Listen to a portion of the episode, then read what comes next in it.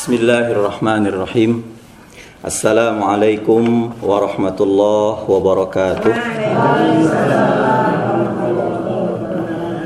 Alhamdulillahil qail qul innal mauta alladhi tafirruna minhu fa mulaqikum thumma turadduna ila alimil ghaibi wasyahada bima kuntum ta'malun.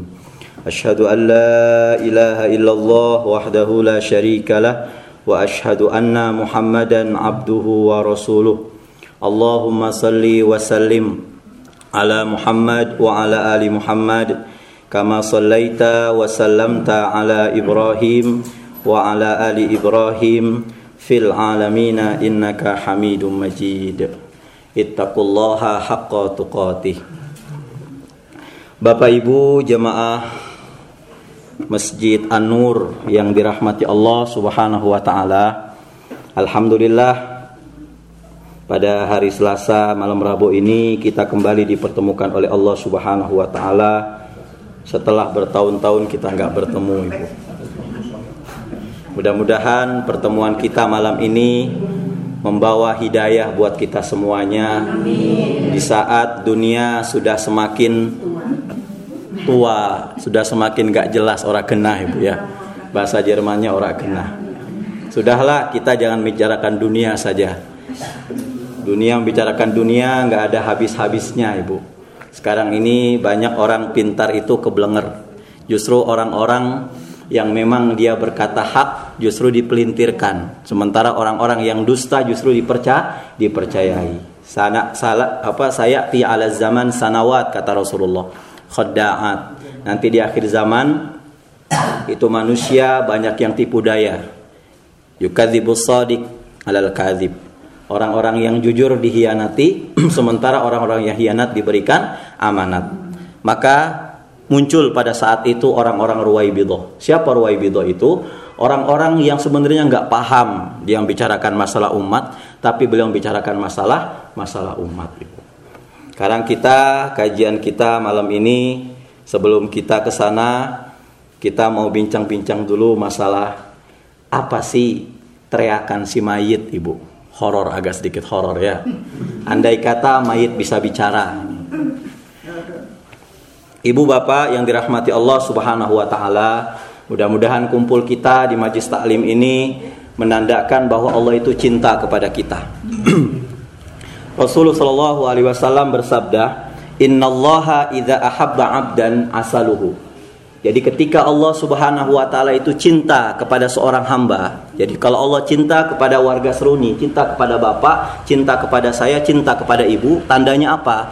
Allah akan berikan kita asal. Asal itu pemanis. Sahabat ini bingung, bertanya, "Ya Rasulullah, wa ma asaluhu ya Rasulullah?" Pemanis itu apa maksudnya? Lalu Rasul mengatakan yuwaffiqu lahu amalan salihah baina yaday ajalihi hatta yarda anhu wa man haulahu. Jadi ketika Allah Subhanahu wa taala cinta kepada seorang hamba, maka ketika hamba itu sudah mau mendekati ajalnya, Ibu, ini buku katakanlah ajalnya kita. Sementara mik ini adalah manusia yang Allah cintai. Ketika Allah sudah cinta kepada manusia ini, sebelum dia menginjak ajalnya, Allah akan buat manusia ini selalu melaksanakan amalan-amalan akhirat ibu. Allah lupakan dari amalan dunia. Bapak itu nggak biasanya ya. Kenapa? Nah, biasanya bapak kalau bangun tidur suka nanya gimana karyawan sudah pada datang apa belum. Karena memang perusahaannya banyak, mobilnya empat, istrinya empat. Ya, tapi akhir-akhir ini mah kenapa? Bapak itu ketika bangun dari tidur jam 3 selalu bilang, sudah waktunya subuh apa belum? Saya sudah sholat malam apa belum? Saya sudah tilawah apa belum? Saya sudah menjakatkan harta saya apa belum? Itu tandanya Allah cinta kepada kepada seorang hamba. Ajal itu nggak ada yang tahu Bapak. Bahkan malaikat Israel itu sang pejabat nyawa tidak diberikan setitis pun rahasia tentang siapa orang yang akan dicabut nyawanya hari Selasa ini. Ketika ditanya saya nggak tahu kapan kita dicabut, kapan saya dicabut nyawa, kapan ibu dicabut nyawa, kapan bapak dicabut nyawa, sampai malaikat Israel itu tahu ketika Allah menetapkan wahai Israel cabut nyawa si fulan. Nah, ketika Allah cinta kepada seorang hamba, Allah sibukkan hamba itu dalam urusan-urusan akhirat. Allah tidak akan membiarkan dia menyia-nyiakan waktunya untuk melaksanakan amalan yang sia-sia. Ketika dia sedang asyik-asyiknya ibadah sama Allah, tilawah Quran, tahajudnya tambah cakep, puasanya tambah cakep, dia menginjak titik ajalnya, mati dalam keadaan husnul husnul khotimah Bapak. Nah ketika dia meninggal dalam keadaan husnul khotimah Langsung disambung Rasul mengatakan Hatta yardo anhu jirona wa man haulau Sampai orang-orang yang dahulu pernah menjadi kerabatnya Pernah menjadi temannya, pernah menjadi tetangganya itu Ridho atas kematian orang tersebut. Siapa yang bisa merencanakan kematiannya husnul khotimah? Kalau Pak Eri nanya ke saya Pak jenengan kapan ke Jakarta? Saya bisa jawab Besok bisa Allah atau tahun baru bisa jawab. Ketika ada seseorang yang ditanya, kamu kapan umroh, kamu kapan haji? Insya Allah Ustadz, dua tahun lagi saya sudah daftar haji. Tapi ada ke orang yang bisa menjawab, kapan kamu mati? Bagaimana kondisi kita mati, Bapak? Bagaimana saat saat di mana kamu itu akan akan mati? Semuanya nggak bisa tahu. Padahal innamal a'mal bi khawatimiha. Semua amal kita itu yang kita rilis, yang kita mulai kumpulkan dari kita mulai balik sampai kita setua ini Ibu Bapak, itu semuanya tergantung apanya? Barometer penutupnya. Tadi kita sholat Isya, Isya itu empat rokaat. Rokaat pertama kita khusyuk sampai nangis-nangis, nggak inget istri, nggak inget anak. Rokaat kedua kita khusyuk, ketiga khusyuk, keempat kentut ibu batal semua rokaat kita. Jadi apa akhirnya? Penutupnya yang gak benar. Akhirnya satu dua tiga gak diterima mau jadi batal. Innamal a'mal bi khawatimiha. Makanya ketika kita ngaji, ketika kita sholat, kita lupa minta hidayah istiqomah, jangan harap kita bisa meninggal dalam keadaan husnul khotimah yuk Bapak. Makanya agama mengajarkan kepada kita di awal-awal kita berdoa itu minta hidayah, bukan minta bagaimana kita masuk surga, Bukan minta bagaimana kita keluar dari azab neraka. Bagaimana supaya kita itu mendapat rezeki yang halal, berkah, toyib. Tetapi apa? Pertama kita diminta sama Allah dianjurkan untuk apa? Ihdinas siratal mustaqim. Ya, surat Al-Fatihah mengajarkan kita Bismillahirrahmanirrahim. Segala masih masih menyebut Allah. Alhamdulillah menyebut Allah, muji Allah. Ar-Rahmanirrahim masih muji Allah. Terus Malik Yomidin masih muji Allah. Iya karena berdua iya karena stain masih muji Allah. Baru kita minta doa apa? Ihdinas siratal mustaqim. Itu kita minta hidayah. Karena belum tentu kita sudah dapat hidayah, Pak. Hidayah apa lagi? Para ulama, para nabi, para salafus soleh, para aulia itu sampai detik ini setiap dia sholat selalu minta hidayah. Robbana la tuzikulubana ba'da idh hadaitana lana min ladunka rahma innaka antal wahab. Berikan hidayah. Saya dapat hidayah Islam sudah, tapi kamu meminta hidayah supaya istiqomah. Kenapa? Saya mungkin sering banyak yang dengar yang saya pembicarakan ini. Bahkan speaker ini sudah sudah banyak merekam saya ibu tentang materi ini. Tapi nggak apa-apa ya bu ya. Banyak para sahabat yang dahulu itu hidupnya bertabur keimanan ibu. Di awal-awal hidupnya bertabur keimanan. Tapi ketika dia meninggal Allah takdirkan mati dalam keadaan murtad. Siapa mereka? Yang pertama Rojal Unfuwa. Seorang sahabat Nabi dipuji oleh Abu Bakar Siddiq karena ketakwaannya, karena kejuhudannya, karena keberaniannya dalam memenggal kepala orang-orang kafir yang mengingkari ketauhidan Allah Subhanahu wa taala. Sampai diutus nih Rojal Unfuah, wahai Rojal, kamu adalah seseorang yang aku utus kata Abu Bakar Siddiq. Kenapa? Karena ketakwaan kamu dan kelihayan kamu dalam bertauhid. Aku utus kamu untuk mendakwahkan ke akidah Musailamatul Kazab yang sudah mencong. Kenapa wahai Abu Bakar? Dia itu sudah menganggap dirinya sebagai seorang rasul. Rozal Unfuah diutus untuk mendakwahi Musailamatul Kazab, Bapak Ibu. Tauhidnya hebat. Gimana akhir hayat Razalun Fuah? Mati dalam keadaan murtad, Ibu. Siapa lagi? Surat Al-A'raf ayat 175 Allah katakan watsu alaihim naba alladhi atainahu ayatina. Wahai Muhammad, wahai Nabi Muhammad, wahai Rasulullah, sampaikan kepada orang-orang seruni, orang-orang Wonosobo. Apa? Bahwasanya dahulu ada orang-orang yang soleh dia, orang-orang yang takwanya luar biasa. Tapi karena dia itu cenderung kepada dunia, fangsalah kominha akhirnya dia buang nilai agamanya demi untuk rupiah. Dia buang nilai agamanya demi untuk toleransi agama. Akhirnya ketika dia lupa agamanya, datang setan. Mendekati dia, merayu, dia, terbujuk oleh setan, fakana minal gawin. Dia termasuk orang-orang yang sesat. Siapa? Bal'am bin Bauro ibu. Seorang sahabat Nabi Musa alaihi salam. Yang dia itu seorang rahib Yahudi yang paling taat. Rasulullah saat itu belum ada. Diceritakan Malik bin Dinar mengatakan, karena musabbibu da'wa bisyada'id. Kalau bicara masalah Bal'am bin Bauro, ini adalah orang soleh yang doanya setara dengan Nabi Musa alaihissalam. Kalau dia berdoa, tidak ada yang per, tidak ada doanya yang tidak pernah dikabulkan oleh Allah Subhanahu wa taala, Ibu Bapak. Ceritanya gimana? Dalam tafsir dikatakan Bal'am bin Bauro ini orang soleh, punya istri, Bu. Ya istri, ketika Nabi Musa alaihissalam dan para pengikutnya sudah mendakwakan agama kepada Fir'aun laknatullah alaihi dan memenangkan perkara itu, Nabi Musa alaihissalam ingin melebarkan sayapnya untuk apa? Untuk mendakwahkan kerajaan yang lain atau raja di mana Bal'am bin Boro itu hidup. Akhirnya raja ini mendengar tujuan Nabi Musa alaihissalam untuk pergi, untuk merampas kerajaannya, untuk mentauhidkan kerajaannya. Raja ini bilang, Apakah ada orang yang soleh yang bisa doanya dikabulkan untuk mendoakan kesesatan Nabi Musa alaihissalam supaya dia nggak nyampe nyampe ke kerajaan ini? Akhirnya ditanya, akhirnya penasihat raja mengatakan, ada tuan raja siapa? Bal'am bin Bauro. Itu merinding saya. Bal'am bin Bauro itu doanya nggak pernah dika, tidak dikabulkan oleh Allah Subhanahu Wa Taala. Panggil Bal'am. Bal'am nggak mau. Kenapa? Nabi Musa adalah apa? Uh, Nabi Allah Subhanahu Wa Taala. Saya nggak berani istrinya dirayu ibu. Ibu, kamu mau harta ini enggak?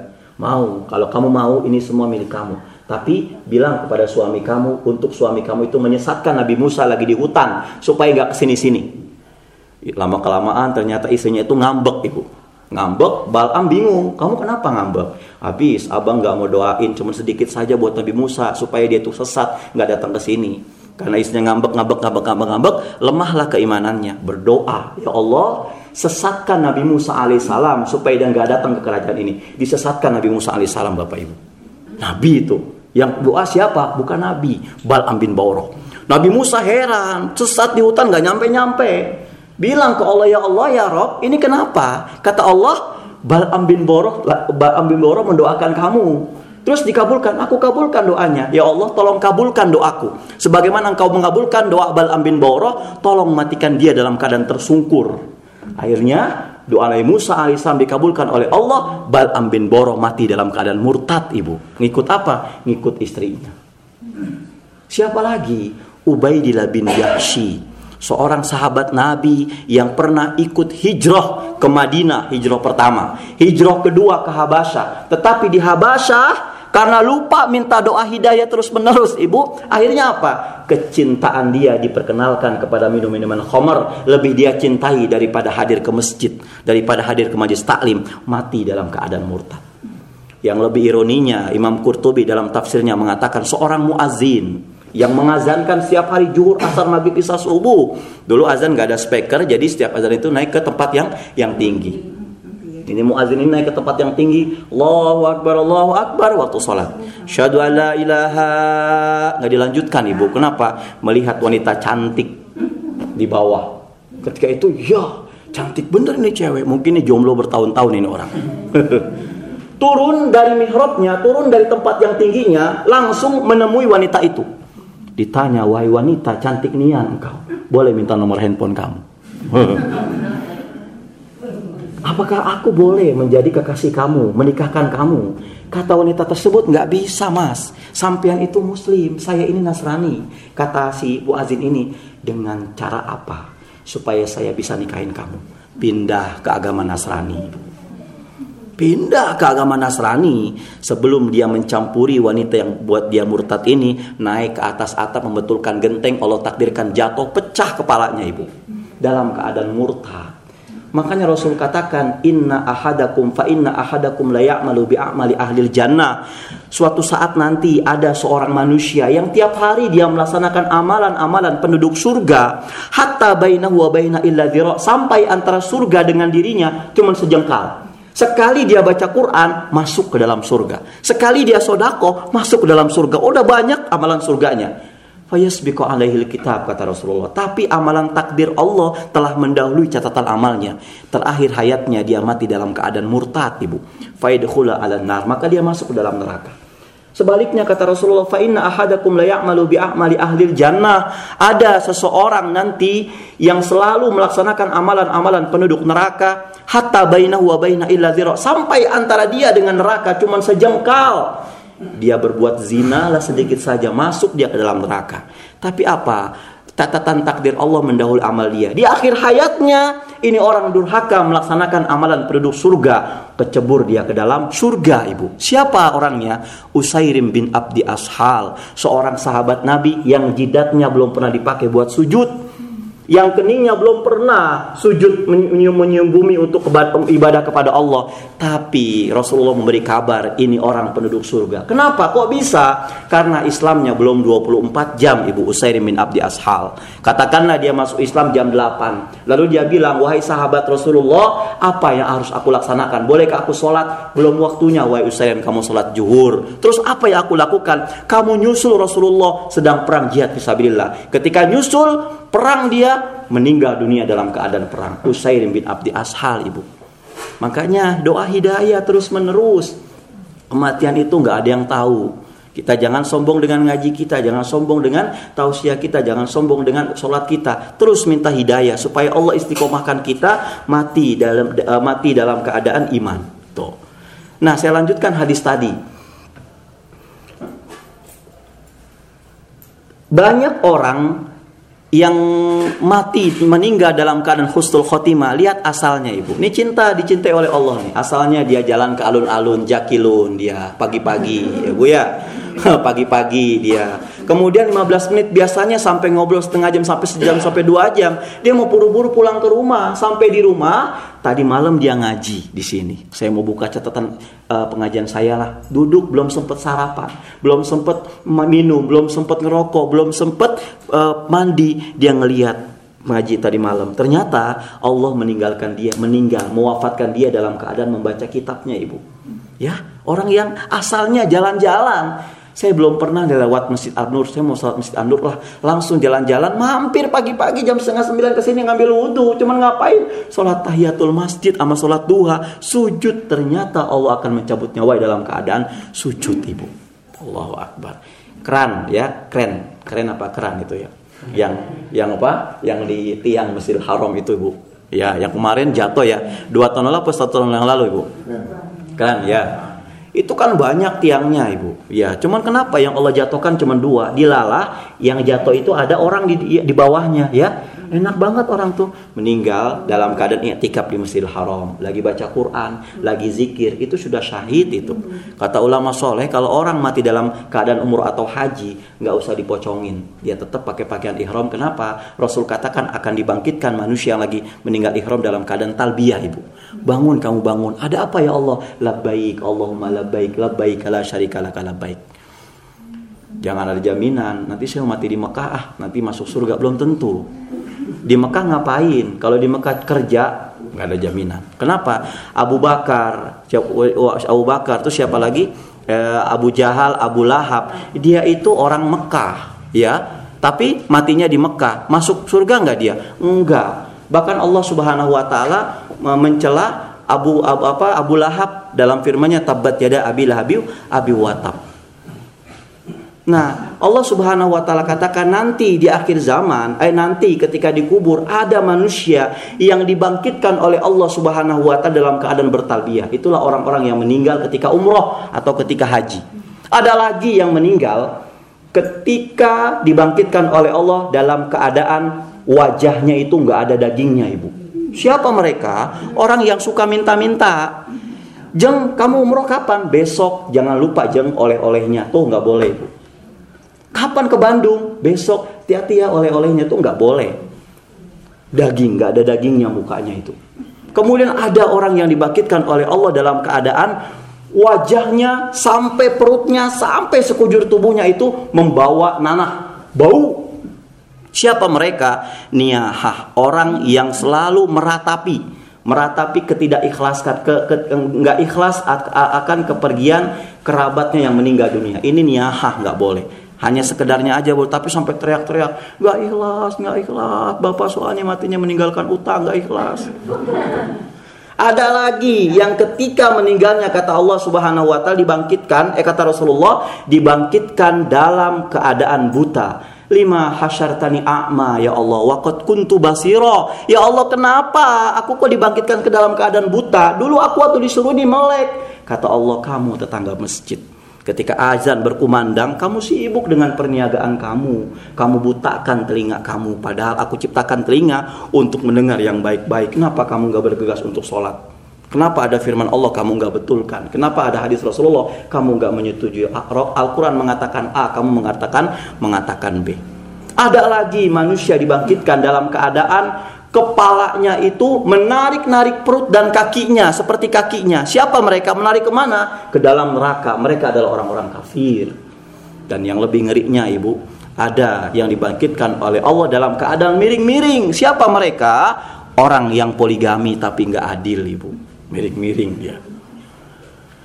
Ini semua merupakan kasih sayang Allah kepada kita. Ketika Allah cinta kepada seorang hamba, Allah tidak akan pernah membiarkan hamba itu melaksanakan amalan-amalan kezoliman sampai dia itu menginjak batas ajalnya, ibu bapak.